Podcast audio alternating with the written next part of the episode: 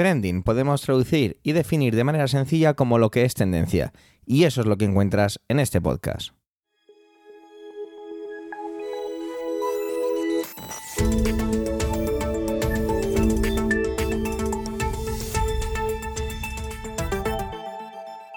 Este es el capítulo 287-287 del maravilloso número 29 del mes de febrero, ya que esto es una cosa, pues oye, una coincidencia bonita que nos ha pasado.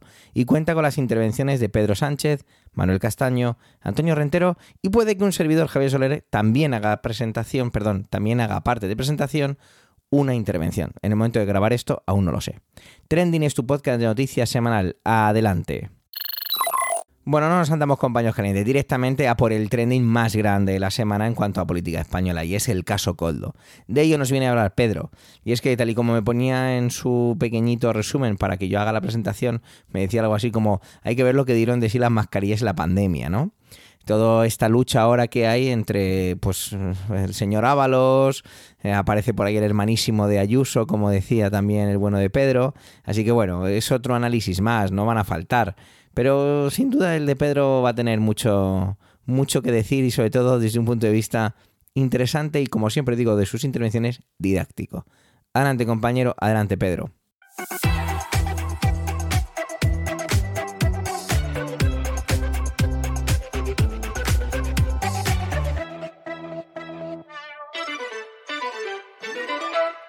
Muchas gracias Javier Saludos equipo trending y buenos días querida audiencia. Quiero un grupo mixto al que poder eh, acogerme, donde poder mm, trabajar el resto de la legislatura para defender mi honestidad.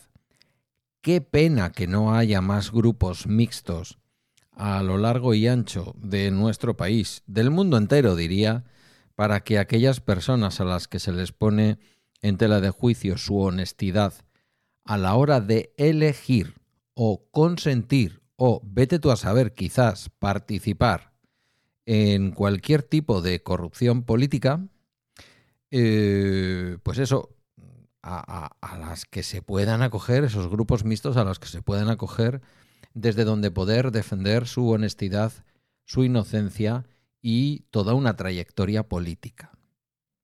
Porque claro, sin grupo mixto esto no se puede hacer. Lo del señor Ábalos, lo del anterior ministro de Fomento, anterior, que yo no sé por qué se mezclan este tipo de cargos, ya ha ocurrido, ya ocurrió con el amigo Blanco. Eh, no voy a recordar ahora su nombre, el otro secretario de organización que tuvo el Partido Socialista, en este caso gallego. Qué curioso esa mezcla entre la Secretaría de Organización del Partido Socialista Obrero Español y el Ministerio de Fomento.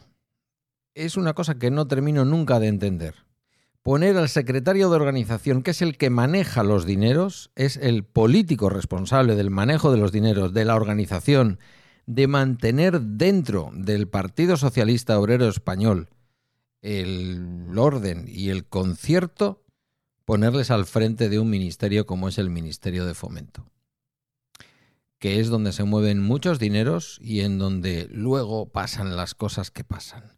Y no estoy acusando al Partido Socialista Obrero Español de nada, porque no en el caso, en el famoso caso Coldo, es decir, un colaborador estrecho del que entonces era ministro Ábalos, ministro de Fomento y secretario de organización del Partido Socialista Obrero Español, en, ese caso, mm, este señor cercano al ministro, pues igual que anteriormente parece, parece que hubiera podido estar haciendo el hermano de la presidenta de la Comunidad de Madrid, mm, nos encontramos con gente cercana a quien tiene el poder que, oye, en aquellos días de pandemia en que no era posible encontrar eh, mascarillas para proteger a los, en este caso parece que iban para el ejército y no me acuerdo exactamente para qué, pero para trabajadores del Estado. No poder encontrar mascarillas si todo el mundo tenía un amigo en China. O todo el mundo tenía un amigo que tenía un amigo que tenía un amigo que tenía un amigo en China. Y cada vez que he dicho la palabra amigo hay una comisión de por medio. La última de todas y posiblemente la más gorda, la que se lleva el hermano de la presidentísima, la que se lleva el colaborador estrecho del ministro y secretario de organización del Partido Socialista Obrero Español de Pedro Sánchez. ¿Y cuál es la respuesta? Pues la de la presidenta de Madrid, que yo ya la he criticado por activa y por pasiva y por perifrástica también, ya la sabemos, aquí no pasa nada. Eh, a Casado nos lo cargamos por decir que la Isabel Díaz Ayuso había permitido la corrupción de su hermano y que era muy evidente. Unos días después lo que era muy evidente es que el señor Casado se iba del Partido Popular porque lo echaban, pero bien echado, uno, con un puntapié en todo el trasero. Le sustituyó el que le sustituyó, que venía de estar en la barca con el traficante de cocaína. Y ahora le toca al Partido Socialista pasar por caja. Si bien es verdad que os voy a decir una cosa, mm, que no sé si me llena de orgullo, si me llena de satisfacción o me da igual o realmente me escandaliza. Y es que parece que cuando las corruptelas son en la izquierda, bueno, corruptelas por decir algo, porque son corrupciones supuestas, hipotéticas corrupciones hasta que los jueces y juezas digan lo contrario, hipotéticas corrupciones como, como cutres, cuando al Partido Socialista se le pilla en una de estas, más allá de aquellas en las que le pillaron en la época de Felipe González, que estaban hechas como se hacen estas cosas, ¿vale? Con un presidente del Banco de España metido de por medio, con una filesa, con una malesa, con un Time Sport, con empresas buenas, de las de toda la vida, de las que están en la COE. Pero en este caso no. En este caso es un chanchullo estilo hermanísimo de la presidenta de Madrid, pero con un tal Coldo, no recuerdo el segundo apellido, el primer apellido, el segundo es Izaguirre, de lo cual deduzco que alguna relación tiene con Euskadi, que al parecer primero fue su escolta y que de ahí pasó a tener un puestazo en el Ministerio de eh, Fomento. Esto no os lo creáis, no, no, no, no es una eventualidad, no es algo que ocurre muy de vez en cuando de aquellas historias de escoltas y amistades con los políticos a los que protegían en los años duros del terrorismo de ETA, han surgido políticos con mucho con mucha mano. Políticos que antes de ser los escoltas de los políticos, pues eran escoltas. Nada contra los cuerpos de seguridad y nada contra los escoltas, Dios me libre, ¿eh? no, no me veáis por ahí ningún tipo de clasismo ni de desprecio a ninguna profesión. Lo que digo es que lo que está pasando en el Partido Socialista no es que se viera venir, pero se podía venir, mm, se podía ver venir con una cierta facilidad. Tenemos a un señor que de profesión ha sido siempre político, el señor Ábalos. El señor que decía que la vivienda es un derecho, pero también es un bien de mercado un socialdemócrata de los más rancios, de aquellos que hacen que ser socialdemócrata a veces se te atragante y se te haga un nudo en la garganta, cuando no te produzca descomposición directamente. Y este señor, en lugar de hacer como hizo en su momento mi querido José Borrell, que fue poner el listón muy alto y que su propio partido, su propio aparato del Partido Socialista Obrero Español, para defender la candidatura de Almunia a la presidencia del gobierno en contra de la opinión de los militantes del Partido Socialista, le sacaran en la prensa, no recuerdo si en el país o en el mundo en aquella época o en todos a la vez, se filtrara desde dentro del partido que dos señores que habían estado a sus órdenes, pero allá como muy de lejos, tenían algún tipo de defraudación de Hacienda en Cataluña. Y el señor Borrell dimitió. Qué pena. Qué gran presidente se perdió este país. Pero se lo cargaron. A cambio, el Partido Socialista se dirigió hacia un verdadero humilladero eh, en el peor resultado de, todas de toda la historia del Partido Socialista, yo creo que incluyendo la, Segunda República Española. Em, con una Almunia dimitiendo y haciendo el más eh, espantoso de los ridículos. Ahora el Partido Socialista Obrero Español le pide a alguien que ha sido el encargado de poner orden, que es el que le tendría que pedir a un diputado díscolo del partido que entregue su acta de diputado, le ponen la tesitura de devolver su acta y el señor coge su acta, que claro, constitucionalmente le corresponde a él porque no votamos partidos, votamos partidos pero elegimos personas, y entonces su acta de diputado personal pero transferible, el señor decide hacerla intransferible. Y dice esta cosa horrible, increíble, ridícula, porque él ha sido siempre un personaje ridículo, ha dado miedo, mucho miedo, tenía cara de hacer lo que acaba de hacer, después de haber sido el guardián de las esencias del Partido Socialista Obrero Español, no os equivoquéis, he estado dentro, los secretarios de organización son los que manejan los territorios, los puestos, el reparto de las listas, quién sale, quién no sale y quién va a tener un salario y un puestecito. Ese señor, ese, ha cogido su acta de diputado, se ha movido un poquito más allá, parece que no mucho porque ya estaba sentado en un lugar cercano al grupo mixto, que también es que las carga el diablo, querido Pedro Sánchez, o responsable secretario del grupo socialista en el Parlamento, que no sé si es Pachi López, Vaya sitio tuvisteis para sentarlo. ¿Os sabíais algo, como dice la derecha? ¿O ya se sabía algo de todo esto, pero nadie quiso quitarle su salario de diputado, que está cercano a los 4.000 euros, más los 1.700 que le van a corresponder ahora como formando parte del grupo mixto, más los 2.000 y pico que le corresponden por ser un diputado por eh, Valencia que ejerce su trabajo en Madrid,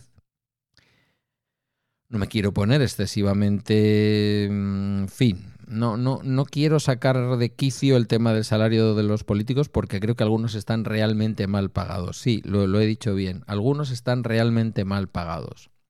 Pero hay gente que debería de estar en casa. ¿Por qué el Partido Socialista permite que la gente se jubile en activo yendo al Parlamento a sentarse en el gallinero del Parlamento hasta que un día le salpica en toda la cara la corrupción de su máximo colaborador y en lugar de ser honesto y decir, no lo vi venir, yo no sabía nada, no sabía que este señor es un supuesto o hipotético corrupto, lo que hace es decir, me quedo el acta de diputado, porque yo no pienso abandonar la política dejando tras de mí el rastro de que fui un corrupto. Me voy a defender desde la política. No, amigo, estás haciendo exactamente lo que no hay que hacer, pero lo que hacen todos los corruptos. Quedarte con un acta de diputado que aunque legalmente te pertenezca, no te pertenece, porque quienes votaron al Partido Socialista por la circunscripción de Valencia no te votaron a ti, votaron unas siglas, mal que le pese a los jueces que dicen que las actas de diputado y diputada pertenecen al diputado y a la diputada. Hay momentos y hay razones en que es, vamos a decir, sensato pensar que eso es así. Pero si tu partido está en el lugar en el que estaba y el que cambia de lugar eres tú, te conviertes en un tránsfuga. Te conviertes en lo peor que se puede ser en política. Te vas a aprovechar de un grupo mixto en donde hay diputados y diputadas que lo son de forma honesta y te vas a refugiar ahí para no perder algo muy importante en este país y que ojalá cada vez se reduzca más, que es el fuero que te da tu acta de diputado. Que alguien que ha sido el secretario general, el secretario de organización, quiero decir, del Partido Socialista, el que tenía que poner orden en el partido, haga esto, es de una indignidad política que ya no tiene defensa. Si alguna vez hago algo mal, yo también quiero mi pequeño grupo mixto donde refugiarme. Que no me juzguen. Soy súper honesto. Soy el colmo de la honestidad. Tanto que robo a los valencianos y a las valencianas la voluntad de su voto. A ver qué hace ahora el Partido Socialista con toda esta película. Y mientras tanto, la derecha, que estaba relativamente arrinconada, aunque bueno, bastante bien con el resultado de Galicia, por otra parte esperable, pues al ataque. Al ataque porque la política española del bipartidismo es así. Hoy eres tú, mañana seré yo. Lo que yo digo hoy para ti no sirve para mí mañana. Cuando a mí me toque mañana tú me dirás lo mismo y yo miraré para Gibraltar. Gracias por la escucha. Hasta un próximo capítulo. Os dejo con el resto del equipo Trending. Que tengáis un fantástico día. La última vez que estuve en la Plaza de España de Sevilla fue cuando fui a hacer una formación. Me levanté una mañana, tenía que cogí un ave desde Madrid, me planté en Sevilla, di las clases a un colegio que le estaba enseñando unas cosillas de un método nuevo de en educación primaria y me escapé a la Plaza de España. No sé, es un lugar que, que me parece bonito. Primero porque es uno de los escenarios de la película de Star Wars episodio 2 y pues para mí pues ya solo por eso ya es bonita, pero cuando te paras a mirarla 5 segundos y olvidas la parte friki, reconoces que es un monumento impresionante, quizá de las plazas más bonitas no solo de España sino del mundo que yo he visitado. También es cierto que quizá no he visitado tanto. Bueno, pues parece que se quiere privatizar, se quiere privatizar el acceso para su conservación, preservación y bla bla bla. De todo esto nos viene a hablar el bueno de Manuel, que yo me hubiera animado, pero prefiero que os lo cuente él, que seguro que lo hace mucho mejor que yo. Adelante compañero, adelante Manuel.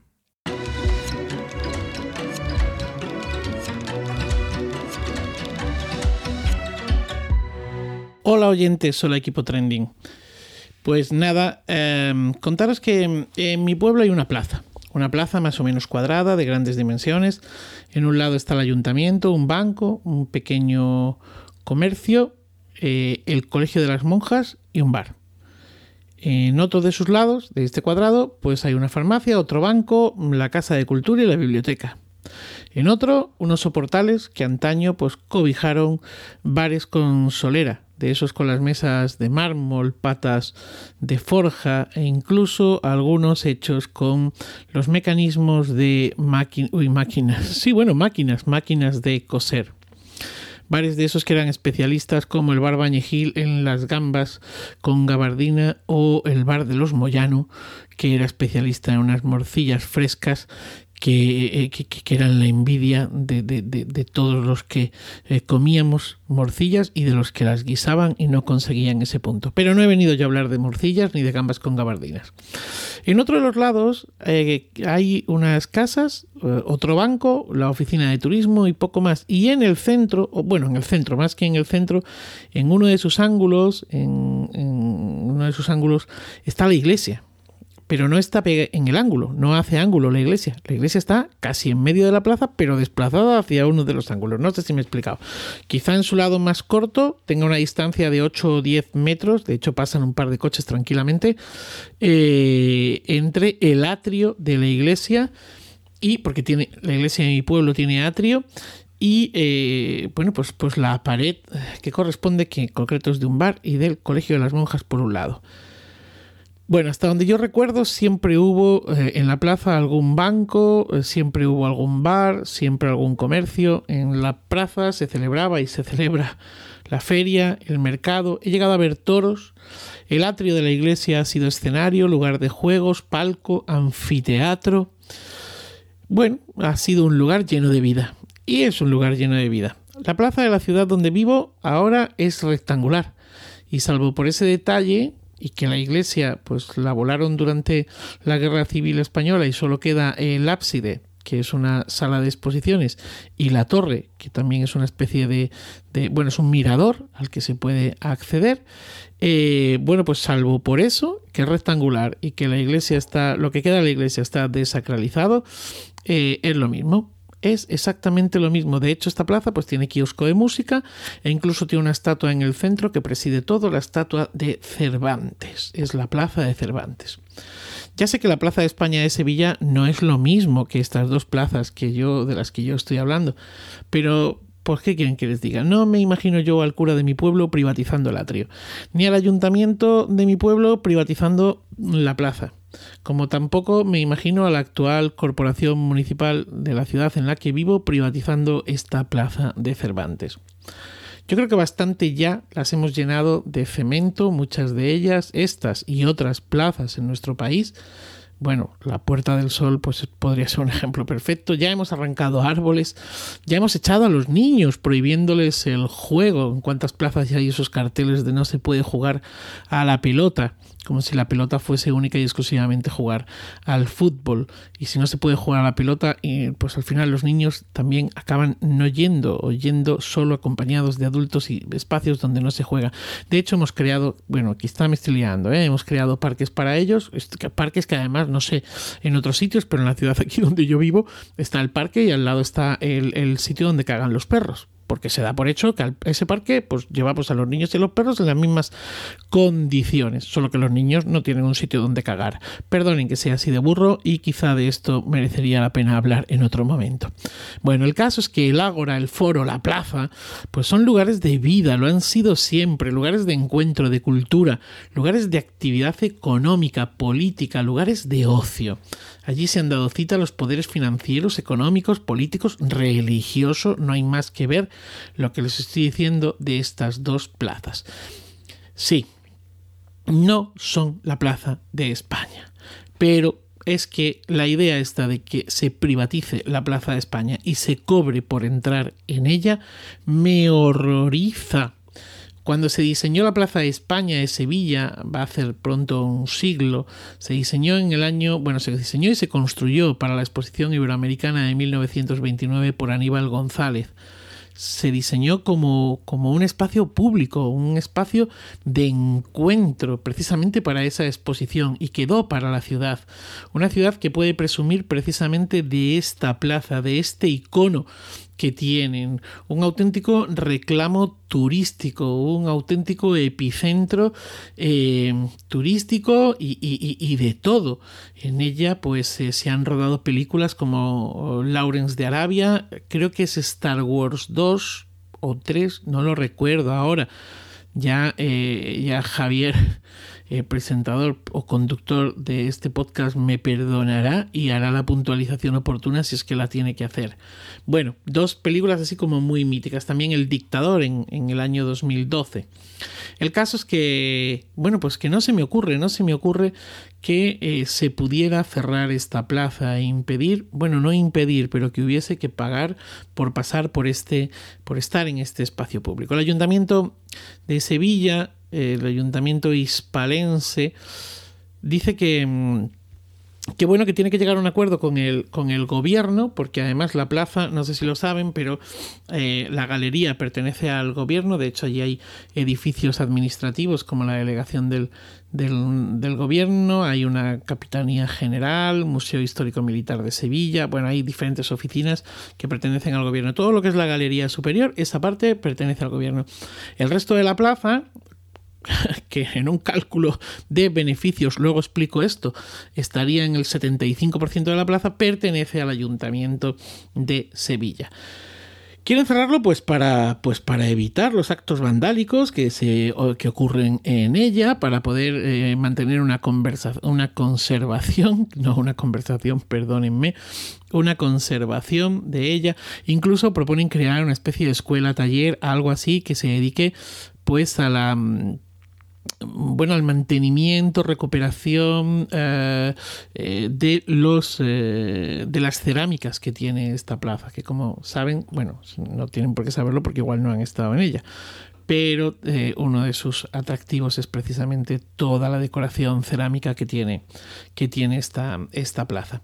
Los beneficios, si los hubiera, pues se repartirían entre un 25% para el gobierno y un 75% para eh, la, el ayuntamiento.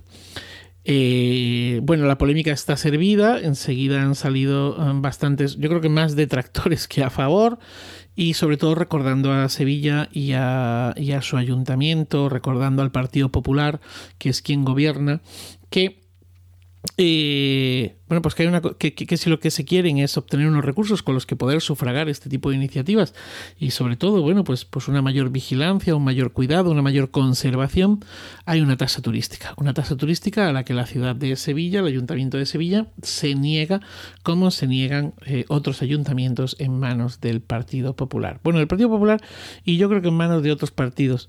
Eh, no sabría decir ahora mismo, sé que hay un par de sitios en los que esta tasa turística se aplica ese dato no, no lo tengo. Em, por otro lado, pues eh, se, ha, se hablado también de esa. Eh, bueno, pues tenemos un problema, ¿no? Quiero decir, un problema con todo el tema este del turismo. Estos, estos días atrás, el, el viernes y el jueves de la semana pasada, tuvimos una especie como de semana blanca en la Comunidad de Madrid y entonces pues mucha gente aprovechó eh, juntar esos cuatro días para marcharse fuera, ¿no? Y, hablando con algunos amigos que han estado fuera, pues me decían, Viena estaba petada, eh, Roma estaba horrible, eh, Londres estaba horrible. Bueno, pues eso, como tuvimos estas navidades hemos tenido otros momentos, eh, Madrid por ejemplo, o como Barcelona con los famosos cruceros. Es decir, eh, tenemos un problema muy grande con ese turismo, ese turismo de masas, ese turismo que pasa, ese turismo que eh, engulle eh, a las ciudades, ¿no? Y que además provoca pues esa gentrificación de la que hemos hablado también en algún momento y de todos esos desahucios también de los que hemos hablado, de esos fondos buitres que se hacen con espacios que convierten en hoteles o, bueno, pues que luego llevan a unos precios de alquileres que son absolutamente desorbitados. Pero volviendo a la plaza. Volviendo a la plaza, eh, hay una negativa bastante rotunda en general y además parece ser que puede ir en contra incluso de la legislación de la Unión Europea. Porque eh, ¿quién paga? Pues pagarían todos aquellos que eh, no pertenezcan a Sevilla. Bien, porque ¿qué significa pertenecer a Sevilla? Haber nacido en Sevilla, aunque vivas en Pernambuco, eh, y también eh, estar empadronado en Sevilla. En algunos medios aparece que a lo mejor también serían los eh, residentes en la provincia, otros hablan incluso, lo amplían a toda Andalucía, en cualquier caso a los que no fuésemos, en el mejor de los casos, andaluces, tendríamos que pagar por ver esta plaza. Pero esto va en contra de la normativa eh, y la legislación en cuanto a eh, precios entre las empresas de la Unión Europea. Es decir, a ti no te pueden cobrar más por el hecho de ser eh, de España, de Francia eh, o de Italia. Entonces, eh, claro, aquí habría una discriminación bastante clara. Algunos han salido en defensa de esta medida diciendo que el Parque Well, el de Barcelona, pues que se paga. Bueno, es verdad, es verdad que se paga. Lo que pasa es que yo aquí no tengo muy claro a ver, en el Parque Güell es, es, la obra, bueno, es la obra de Gaudí, obviamente, pero es el empeño de un empresario. Un empresario que eh, compra, quiere hacer un parque, quiere construir además un parque y una serie de viviendas a la manera de los parques británicos y eh, bueno pues pues compra los territorios en esa loma, los territorios no perdón, los terrenos en esa loma y se construye. Hay un momento, creo que es en 1960 y tantos, en los que este señor se ha muerto y la familia decide vendérselos al ayuntamiento de Barcelona. Y entonces Barcelona lo que está eh, heredando, bueno, heredando, lo que está comprando es, por así decirlo ya, un reclamo turístico, porque ya aparecía como reclamo turístico, está comprando como una especie de empresa y sí que aquí hay también una distinción de precios y es el precio que pagamos todos los mortales eh, si queremos acceder y luego determinados habitantes de, la, de Barcelona, de determinadas zonas, eh, bueno, pues enseñando su eh, una especie de tarjeta de residencia, pues parece ser que pueden pasar más o menos gratuitamente. Hay un antecedente que está claro, que es este el Parque Güell, y si los catalanes lo están haciendo, pues, eh, pues, pues a lo mejor los sevillanos también lo consiguen, o el ayuntamiento de Sevilla también lo consigue. En cualquier caso, a mí me parece que privatizar los espacios públicos es una auténtica sin razón. Porque si tienen que ser algo es precisamente públicos y del disfrute de todos. Nada más. Feliz día y feliz vida. Quizás soñar con Nicolas Cage no sea especialmente malo o especialmente bueno. Nicolas Cage, un actor, pues no sé, a mí me encanta, es, me parece uno de esos de esas figuras del cine camaleónicas, que al final se ha convertido en un subproducto de sí mismo, pero que tiene cosas pues muy divertidas y muy carismáticas. Eso es algo que yo creo que no se le puede negar a este buen actor. Dream Escenario es la película que se estrena esta semana y que tiene como protagonista el bueno Nicolas Cage. Resulta que el personaje interpreta a un. El personaje que interpreta Nicolas Cage, perdón, es una persona que aparece en los sueños de millones de personas en todo el mundo. Entonces, algo, pues, oye, una premisa cuanto menos interesante. Adelante, Antonio. Saludos, soy Antonio Rentero y esta semana en Trending quiero hablaros de Nicolas Cage y un escenario soñado. Se estrena esta semana la última película de este actor, que ya constituye prácticamente un género en sí mismo, con el título original, que aquí en España no se ha traducido, de Dream Scenario, que Juaniquilator me corrija si lo estoy diciendo mal, pero así para que nos entendamos, Dream Escenario, o sea, Dream, sueño, escenario, escenario, y de ahí lo de escenario soñado que le he puesto yo, porque creo que es la traducción más adecuada al español. ¿De qué va esto? Porque es una película bastante original en su propuesta. Imaginemos que de repente millones de personas en todo el planeta comienzan a soñar con una persona concreta. Un señor muy normal, calvo, con barba, un poquito pasado de peso, ya mayor. alguien que no sería el hombre de los sueños de nadie. Pero millones de personas comienzan a darse cuenta de que, de, que sueñan con él. Evidentemente, los primeros que se dan cuenta de esto son quienes le conocen personalmente. Oye, anoche soñé contigo. Algo que a todos nos ha pasado en alguna ocasión, soñar con algún conocido, algún familiar. Y todos sabemos que en muchas ocasiones en los sueños, a lo mejor físicamente tampoco es exactamente como esa persona, aunque sabemos que es esa persona, los sueños es lo que tiene. Pero en este caso sí que sucede eso, que sueñan exactamente con esta persona. Y poco a poco se va ampliando el número de personas que se van dando cuenta de que este señor, con el que una vez se han cruzado por la calle, o con el que coinciden por la mañana en el café o en el autobús, oye, que, este tío aparece en mis sueños. Y eso se va convirtiendo en un fenómeno viral porque está sucediendo en todo el planeta, no a todo el mundo, pero sí a mucha gente. Bueno, esa es la premisa de Dream Escenario. Vamos a pronunciarlo así para eh, entendernos un poquito. Nicolas Cage es este hombre de los sueños, que bueno, unas capas de maquillaje, un poco envejecido, eh, por fin prescinde de esa mofeta muerta que le colocan encima de la cabeza en ocasiones, y es un padre de familia normal y corriente, un profesor, cuya vida cambia de la noche a la mañana por esto, por este fenómeno, porque está apareciendo en los sueños de gente que ya digo, no sería tan extraño que aparezcas en los sueños de alguien que te conoce, pero sí de alguien que no te conoce. Y que de pronto un día se cruza contigo por la calle y dice, escucha, si este tío es el que está apareciendo todas las noches en mis sueños, ¿qué está pasando aquí? Bueno, la película nos plantea un doble escenario inquietante. Por algún lado podemos decir que es una película del género de comedia, pero por otro nos vamos a ir dando cuenta, y hasta aquí llega el spoiler, de que quizá en el fondo de esta película hay una película de terror. Pues bien, esa conversión de alguien completamente anónimo en un fenómeno viral también nos propone una reflexión, más allá, no voy a ir más allá por supuesto, pero bueno, más allá de qué es el trasfondo que hay en esta película para que esto suceda, pero sí que nos propone esta reflexión sobre cómo afrontar el convertirse de la noche a la mañana y, y no directamente por algo que uno de manera más o menos consciente ha hecho, en un fenómeno, en un fenómeno viral, en alguien conocido a gran escala. Esa reflexión, que también es una de las que propone el director y guionista de la película, Christopher Borgli, creo que también nos la llevamos como espectadores a casa. Porque sí, está muy bien ver lo que le pasa al personaje de la película, pero ¿y si a nosotros nos pasara algo similar? Y ya lo, lo sacamos de ese elemento quizá de fantasía, que es que aparezcas en los sueños de gente que no te conocía, que tú aparezcas en sus sueños sin que previamente te conocieran. Pero, ¿y si algún día algo que hacemos termina fotografiado, grabado en vídeo, en audio, en internet y nos convertimos en un fenómeno viral? Algo que algunas películas, como la española sin ir más lejos, me he vuelto viral, ya abordan.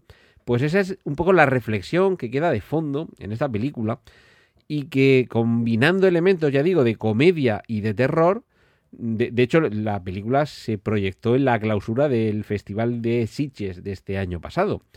Así que esa reflexión sobre esa evolución de la vida de un perfecto desconocido a alguien que se convierte, eh, no por su gusto, por supuesto, en el hombre de los sueños de miles de millones de personas, lo que hace es que reflexionemos también sobre el alcance de nuestros propios actos. Ya sabéis, aquello decía Máximo Décimo de Meridio, de que nuestros actos en la vida eh, resuenan en el eco de la eternidad y todas estas cosas. Pero es que hoy cualquier cosa que hagamos en el mundo y que se grabe, se escriba o se publique en Internet, ya escapa a nuestro control y hace que podamos permanecer, si no en los sueños, en la presencia de la vida de otras personas. Así que disfrutemos de Dream Scenario, disfrutemos de seguramente una de las mejores interpretaciones de Nicolas Cage en muchísimos años y lleva unas cuantas en su carrera y divirtámonos con el cine, que es de lo que se trata. Pues esto es lo que quería compartir esta semana con vosotros aquí en Trending. Y ahora os dejo con los contenidos que tienen preparados el resto de mis compañeros. Un saludo de Antonio Rentero. Gracias por llegar hasta aquí y por supuesto por el tiempo empleado en escucharnos en este capítulo ducentésimo octagésimo séptimo. Tenéis nuestra cuenta de Twitter arroba trendingpod y las de las voces de hoy en emilcar.fm barra trending a vuestra entera disposición. Un saludo y hasta la semana que viene.